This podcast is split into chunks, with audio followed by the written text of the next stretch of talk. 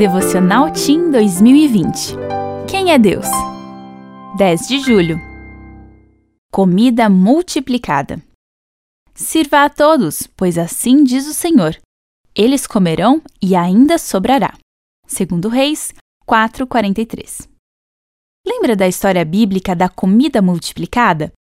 Você deve estar pensando no garoto que entregou cinco pães e dois peixinhos, certo? Mas não é essa história, não.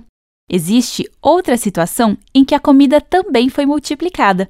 Quer descobrir qual é?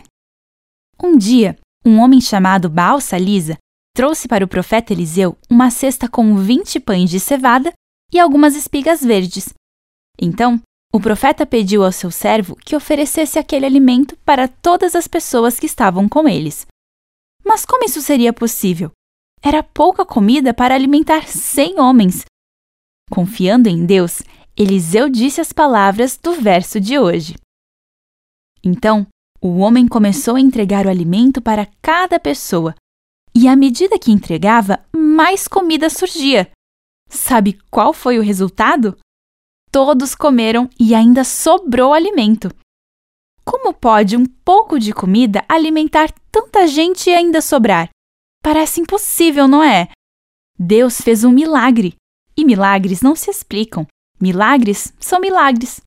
Deus pode fazer o impossível por você também. Ele tem poder de lhe dar muitas bênçãos maravilhosas. Assim como o milagre da multiplicação aconteceu mais de uma vez, você também pode receber milagres e bênçãos multiplicadas. Não se esqueça, fazer o impossível é só uma das especialidades de Deus. Meu nome é Aline Littich e eu sou editora assistente na C P B.